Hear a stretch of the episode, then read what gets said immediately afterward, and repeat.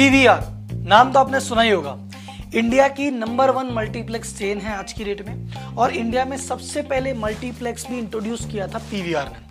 पर पीवीआर का फुल नाम है प्रिया विलेज रोड शो और इसकी कहानी चालू हुई है एक सिनेमा घर से, जिसका नाम था प्रिया सिनेमा तो आज हम कंप्लीट स्टोरी सुनेंगे कि एक कैसे छोटे सिनेमा हॉल से इतनी बड़ी मल्टीप्लेक्स चेन कैसे स्टैब्लिश हुई, किसने स्टैब्लिश की, और छोटे व्यापारियों के लिए, आपके जैसे और मेरे जैसे व्यापारियों के लिए इसमें कौन से मैनेजमेंट के ब्रांडिंग के और मार्केटिंग के लेसन छुपे हैं, ये अपन डिस्कस करेंगे। तो करते हैं शुरुआत। तो आइए सबसे पहले बात करते हैं कि आखिर इस पीवीआर के बनने की शुरुआत कैसे हुई किसने की और कब की?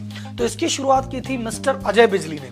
अजय बिजली जी के दादाजी का पुराना ट्रांसपोर्ट का बिज़नेस था। आज़ादी के पहले से उनका बिज़नेस चल रहा था और बहुत अच्छी वेल टू डू फैमिली से अजय बिजली जी बिलोंग करते थे। तो ये अपनी स्टडी के लिए हावर्ड गए थे। हावर्ड गए, इन्होंने वहाँ पे अपनी ग्रेजुएशन कंप्लीट की। जब हावर्ड से वापस आए तो घर वालों ने कहा, भैया फैमिली धंधा संभालो। और फैमिली धंधा ट्रांसपोर्ट का था, आप ट्रांसपोर्ट का धंधा संभालते थे, लेकिन उन्होंने कहा, यार, इसमें मेरे लायक करने को कुछ है नहीं। पर इनकी फैमिली में, इनके पिताजी ने एक बार उन्नीस में एक सिनेमा खरीद रखा था, प्रिया सिनेमा तो इनको लगता था जब कभी बोर हो जाते थे, अपना सिनेमा है तो चले जाते थे। तो एक बार जब इनकी शादी हुई और शादी के बाद ये हनीमून के लिए अमेरिका गए तो वहाँ पे इन्होंने ऑर्लैंडो जगह थी, वहाँ पे उन्होंने सिनेमा हॉल देखा मल्टीप्लेक्स और देखा तो देखते ही रह गए। बोले, भाई साहब, ये क्या चीज़ है यार? अपन तो कहाँ सिनेमा में देख रहे हैं? ये होता है सिनेमा। और इनका जो इंटरप्रेन्योर का माइंड है इंटरप्रेन्योर का माइंड कैसा होता है? अगर कहीं पे कोई चीज़ देखता है, जहाँ लगता है ये क्या मस्त बिज़नेस अपॉर्चुनिटी है तो फिर उसके दिमाग से वो चीज़ निकलती नहीं है, उसको धंधे में कन्वर्ट करके ही मानता है। तो जैसे वापस आया इंडिया सबसे पहले उसने अपने फैमिली को कन्विंस किया कि, सर, मैं लॉजिस्ट आप चाहते हो मैं फैमिली बिज़नेस में रहूँ? रहूँगा। लेकिन लॉजिस्टिक नहीं करूँगा, मुझे तो आप इसमें बिज़नेस में सिनेमा बिज़नेस में लगा दो। घर वालों ने कहा, ठीक है, अपने तो घर का बच्चा है, धंधा, घर का ही संभालना है और कोई नहीं संभालना। तो प्रिया सिनेमा को पूरा रिनोवेट किया, पूरा एकदम हिप बना एकदम। मतलब फ़र्स्ट सिनेमा था वर्ल्ड इंडिया में, जहाँ पे डॉल्बी साउंड सिस्टम लेके आए। तो डॉल्बी साउंड सिस्टम लगाया गया। एकदम इसको कहते ना, चकाचक, शानदार बनाया। बढ़िया लाइटें बढ़िया सेटिंग बढ़िया सूट एवरीथिंग और उसके बाद जैसे ये बना उसके बाद तो यहाँ पे रेला लग गया लगभग, क्योंकि जितनी भी बड़े बजट की फ़िल्में हुआ करती थी इनफैक्ट जितनी भी हॉलीवुड फ़िल्में थी, वो प्रिया सिनेमा में लगा करती थी। तो जितना भी यूथ था कॉलेज गोइंग स्टूडेंट थे, जितने भी पैसे वाले थे, वो सब इधर आने लगे। और इसको लगा रही तो जरा सा चेंज करते ही कितना ज़बरदस्त क्राउड आने लग गया, उनका रेवेन्यू मल्टीप्लाई आ गया। उन्होंने कहा, अब इस जब सपने को, इस जर्नी को नेक्स्ट लेवल पे लेके जाने का समय आ गया है। तो इन्होंने सपना सोच तो लिया, लेकिन मुझे बताइए, कोई भी सपना या कोई भी बिज़नेस बिना समस्या के चालू होता है क्या? इनके पास सबसे बड़ी समस्या क्या थी कि यार, एक सिनेमा हॉल था, उसको बढ़िया करना रिनोवेट करना तो मेरे हाथ में था, मैंने तो कर दिया। पर ज़ीरो से एक मल्टीप्लेक्स बनाना, जहाँ पे एक से ज़्यादा स्क्रीन हो, वो तो इंडिया में भी किसी को नहीं आता। इनफैक्ट बिल्डर छोड़ो आर्किटेक्ट को भी नहीं आता। इन्होंने पूरे इंडिया में आर्किटेक्ट ढूंढा कि भाई, कोई मल्टीप्लेक्स बना देगा, बढ़िया उस तरह का जैसा मेरा ऑर्लैंडो में देखा है। कहता, नहीं भाई साहब, कोई नहीं बना सकता। तो इसने कहा, भैया, अगर अपन ने वैसे ही चालू किया तो पंगा हो सकता है। तो इन्होंने कहा कि वर्ल्ड में सबसे बढ़िया ये काम कौन करता है? तो एक कंपनी है विलेज रोड शो। इसकी बहुत अमेजिंग अमेजिंग मूवीज़ है, आपने देखी होगी, इसका प्रोडक्शन हाउस भी है। तो ये फ़िल्म प्रोड्यूस भी करती है फ़िल्में डिस्ट्रीब्यूट भी करती है, इनके थीम पार्क भी है, इनके मल्टीप्लेक्स भी हैं। तो इन्होंने विलेज रोड शो कंपनी से कहा कि यार, अपन टाइप कर लेते हैं। आप कृपया इंडिया में आओ, मेरे साथ टाइप कर लो, मैं जगह देता हूँ, पैसा देता हूँ, आप तो बस बना दो। तो 60 40 की पार्टनरशिप की गई। तो 60 परसेंट था हमारे प्रिया सिनेमा के पास, Priya exhibitor private limited Priya cinema. और जो 40 परसेंट था विलेज रोड शो ने। तो ये प्रिया और विलेज रोड शो मिलके हुआ, Priya village road show PVR और उन्होंने पहली बार उन्नीस में पीवीआर अनुपम करके बनाया। वो देश का पहला मल्टीप्लेक्स था, जहाँ पे एक से ज़्यादा स्क्रीन थी। जैसे ही वो बनी थी, उसके पहले साल में दस लाख से ज़्यादा दर्शक एक साल में आए। तो अजय बजली ने कहा कि भैया, इसको पूरे देश में फैलाना है। अगर अपन ने अगर कोई कॉन्सेप्ट बनाया है, अगर किसी चीज़ को पायनियर किया है तो ये हमारी ज़िम्मेदारी है कि उसको काफ़ी जगह तक लेके जाए। अदरवाइज़ जैसा मैंने आपको लास्ट वीडियो में बताया था ब्रांडिंग की, कि अगर आपने कोई इनोवेशन किया और बताया नहीं तो कोई और उसका क्रेडिट ले जाएगा। ब्रांड क्या होता है? सबसे पहले एक चीज़ है ना, अगर हम कोई भी ऐसे बिज़नेस में डील करते हैं, जहाँ हम जो कर रहे हैं, वो सब जने कर रहे हैं तो कभी भी एक्सेप्शनल प्रॉफिट नहीं कमा पाएँगे। ना मार्केट लीडर बन पाएँगे। क्योंकि जो प्रोडक्ट आप बेच रहे हो, जिस रेट पे बेच रहे हो, जिसको बेच रहे हो, आपका पड़ोसी भी बेच रहा है। तो ब्रांड मतलब किसी भी तरह से अलग बनना। तो पीवीआर ने कहा कि भैया, हर अलग अलग इंडस्ट्री में अलग अलग चीज़ें होती है जिससे ब्रांड बना जा सकता है। तो सिनेमा इंडस्ट्री में एक इंपॉर्टेंट चीज़ और बहुत सारी इंडस्ट्री में कॉमन है लोकेशन पीवीआर ने कहा, भैया, ऐसा है, चाहे पैसे ज़्यादा लगे, चाहे डबल लगे लोकेशन सबसे मोस्ट इंपॉर्टेंट चीज़ है सिनेमा के लिए।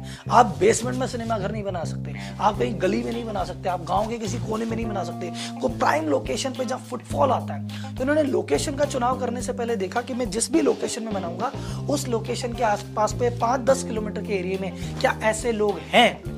जो मेरी, जो इस मूवी का जो मैं टिकट रखने वाला हूँ या इस तरह के लोग पसंद करने वाले हैं तो सपोज़ आप मल्टीप्लेक्स लगा दो तो कहाँ खोलोगे? शहरी शहरों के आसपास। क्योंकि अगर मैं हॉलीवुड की फ़िल्म लगाऊँगा तो यही लोग देखेंगे।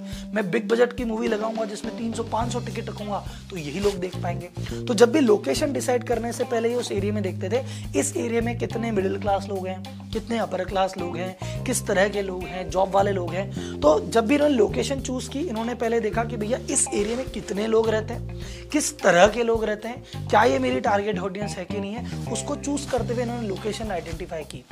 ये यहाँ पे मैं आपको पीवीआर के साथ साथ एक मैनेजमेंट लेसन भी ये देना चाहूँगा। कि आपको कहता ना कि अपन को तो धंधा करना है, कहीं दुकान खोल लो। आपको जहाँ भी आप अपना प्रोडक्ट सेल कर रहे हो सर्विस दे रहे हो, आपको आसपास का देखना है कि उसके कैचमेंट के एरिए में, उसके आसपास के एरिए में क्या वो कस्टमर हैं जो आपको अफोर्ड कर सकते हैं? क्या वो लोग हैं जो आपकी सर्विस में इंटरेस्ट लेंगे? अगर हैं, तभी वो लोकेशन आपको चुननी चाहिए, चाहे कहीं महँगी मिले, पर लोकेशन वो हो जहाँ पे आपका कस्टमर आसपास हो और आपको आसानी से अफोर्ड कर सके। अब पीवीआर ने दूसरी चीज़ देखी कि ब्रांड बनना है तो क्या करना पड़ेगा?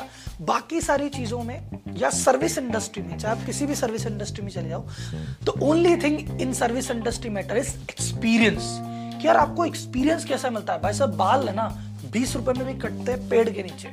और हम है ना पाँच सौ रुपए देके भी सलून में कटाते हैं। तो चार सौ अस्सी किस बात के दे रहे हैं एक्सपीरियंस के कि यार वहाँ पे सलून में एक्सपीरियंस है। तो अगर आप किसी भी सर्विस इंडस्ट्री में एक्सेप्शनल पैसा चार्ज करना चाहते हैं प्रीमियम पैसा चार्ज करना चाहते हैं ब्रांड बनना चाहते हैं, आपको एक्सपीरियंस देना पड़ेगा।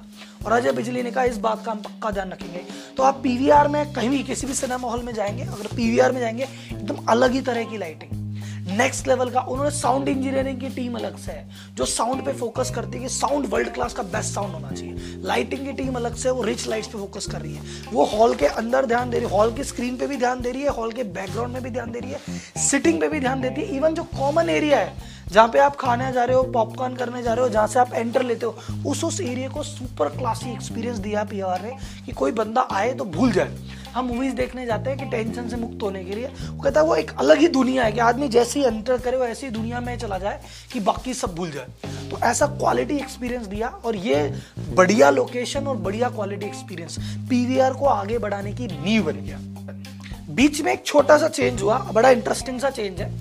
ये जो पीवीआर में वीआर है विलेज रोड शो जैसे ही नाइन इलेवन हुआ, अमेरिका में आतंकवादी हमला हुआ तो इस कंपनी ने कहा हम पूरे वर्ल्ड में जगह जगह ऑपरेशन नहीं करेंगे। उन्होंने कई जगह अपना व्यापार बंद कर दिया। और इंडिया में भी बिजली को कहा कि, भैया, हम तो हमारा व्यापार बंद कर रहे हैं, हम तो जा रहे हैं, हमारा हिस्सा बेचते हैं, हम जा रहे हैं। तो पीवीआर में से विलेज रोड शो तो 2002-3 में छोड़ के चला गया। अब विलेज रोड शो ने जो हिस्सा छोड़ा, वो किसने खरीदा? आईसीआईसीआई बैंक ने। तो इसमें जो 40 परसेंट का पार्टनर है पीवीआर में, वो आईसीआईसी बैंक है।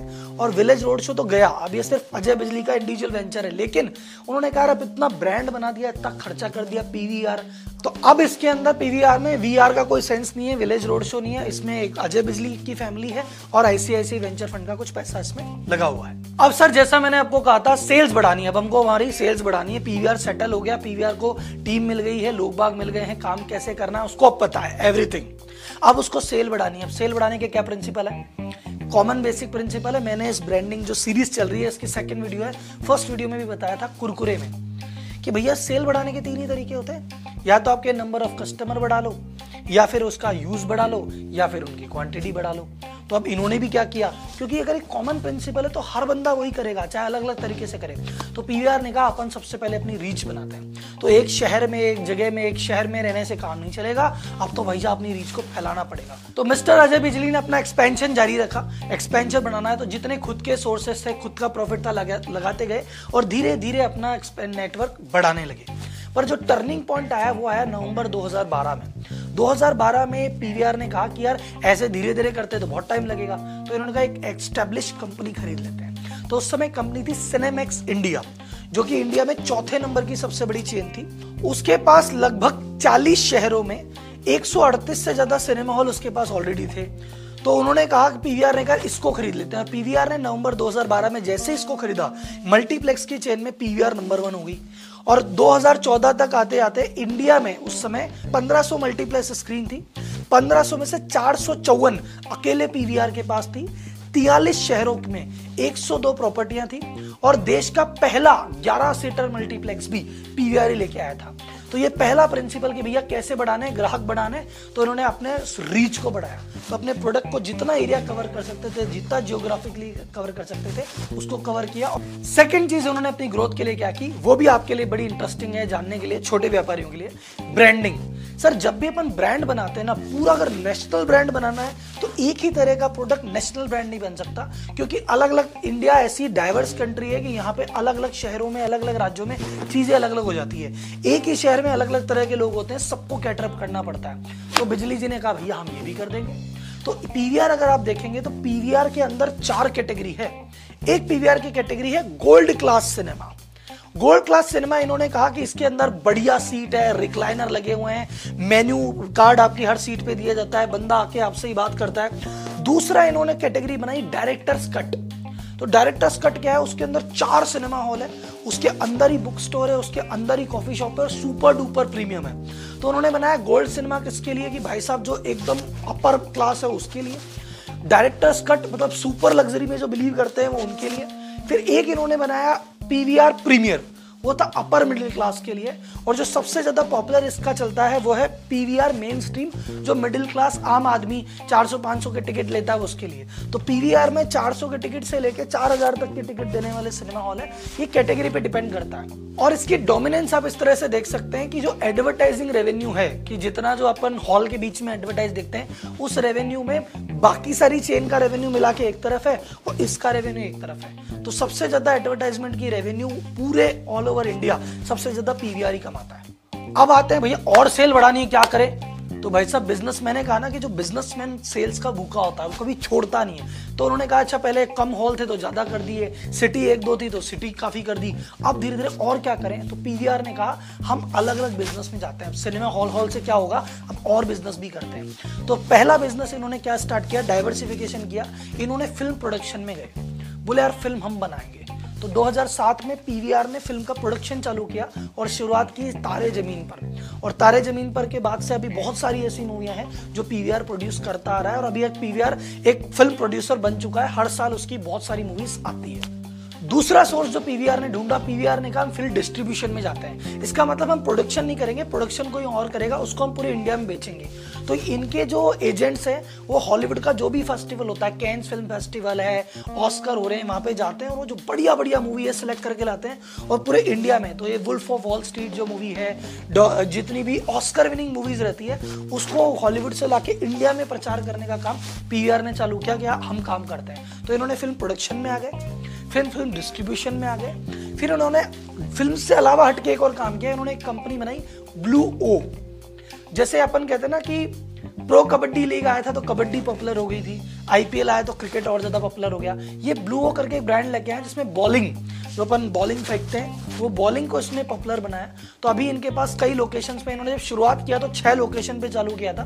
तो दो दिल्ली में थी, दो बैंगलोर में तो चंडीगढ़ में थी, पुणे में थी, और इन्होंने वो सारी चीज़ें करके ब्लू को एक बड़ा, बहुत बड़ा ब्रांड बना दिया है। उसके अलावा एफ़ सेक्टर में और आ रहे हैं। ये क्या करते हैं कि भैया, ठीक है, अब ये रेस्टोरेंट्स भी बनाने की सोच रहे हैं, अब ये लग्जरी रेस्टोरेंट बनाने की सोच रहे हैं। तो मॉरल दो स्टोरी क्या है? पीवीआर चालू कहाँ से होता है? एक सिनेमा हॉल से। एक सिनेमा हॉल से मल्टीप्लेक्स। मल्टीप्लेक्स एक शहर में, मल्टीप्लेक्स अब पूरे इंडिया में। अब मल्टीप्लेक्स में आ गए फ़िल्म प्रोडक्शन में आ गए। अब फ़िल्म इसमें आ गए। तो अगर आपका एक्स बिज़नेस कोई भी एक बिज़नेस चल गया है तो आपका पहला काम है कि इसको मैं कैसे डाइवर्सिफाई करता रहूँ, कैसे बढ़ाता रहूँ। और जब वो बढ़ जाता है तो उसको, उसके रिलेटेड आसपास की ऑडियंस तक उसको पहुंचाना होता है। ऐसे ही किसी प्रकार का बिज़नेस ग्रो होता है। तो अगर आपको इस पूरी केस स्टडी में क्या अच्छा लगा मुझे कमेंट बॉक्स में बता सकते हैं। और कोई नया ब्रांड जो आप चाहते रहे जी, आपने पीवीआर के बारे में बताया, कुरकुरे के बारे में बताया टाटा टी के बारे में बताया अब बताइए और कौन से नए ब्रांड के बारे में सुनना चाहते हैं तो मुझे कमेंट बॉक्स में बता सकते हैं। तो जो भी मेरी लर्निंग आपको लगी आप चैट बॉक्स में डालिए। आपकी जो भी क्वेरी है चैट बॉक्स में डालिए। मैं आपके पास लाता रहूँगा और इस सीरीज़ लंबी जाती रहेगी। अगर आप इस तरह की केस स्टडी वीडियो के बारे में डिटेल से जानना चाहते हैं और अपने कुछ सवाल हैं जो मुझसे पर्सनली आप डायरेक्ट पूछना चाहते हैं तो मेरे पास एक इसके लिए अलग से प्रोग्राम है, जिसको हम कहते हैं L T L lifetime learning उस लाइफ टाइम लर्निंग प्रोग्राम में हम आपको देते हैं। दस घंटे का रिकॉर्डेड मटेरियल जिसमें दो घंटे माइंडसेट के बारे में है सेल्स के बारे में है एम्प्लॉय के बारे में बात कर रहे हैं ब्रांडिंग के बारे में बात करते हैं फाइनेंस के बारे में बात करते हैं, उसके अलावा चार घंटे की हमारी वेबिनार होती है, व्यापारी टू सी कि व्यापारी की क्या गलतियाँ हैं सीईओ कैसे बनना है तो ये चौदह घंटे का रिकॉर्डेड मटीरियल एक्सक्लूसिवली आपको मिलता है। उसके अलावा चार ई बुक हमने इन टॉपिक्स पे बना रखी है, वो आपको डिटेल में मिलती है। और उसके अलावा जो मोस्ट इंपॉर्टेंट चीज़ आपको मिलती है, हर महीने आपका मेरा एक क्यू सेशन होगा, जिसमें आप मेरे से डायरेक्ट सवाल पूछ सकते हैं। इसके अलावा हर महीने में आपको एक केस स्टडी एक आपका बुक समरी या फिर एक स्पेशल टॉपिक आपको बहुत डिटेल में बताने वाला हूँ, और उसमें आपके सवाल डायरेक्ट लूँगा।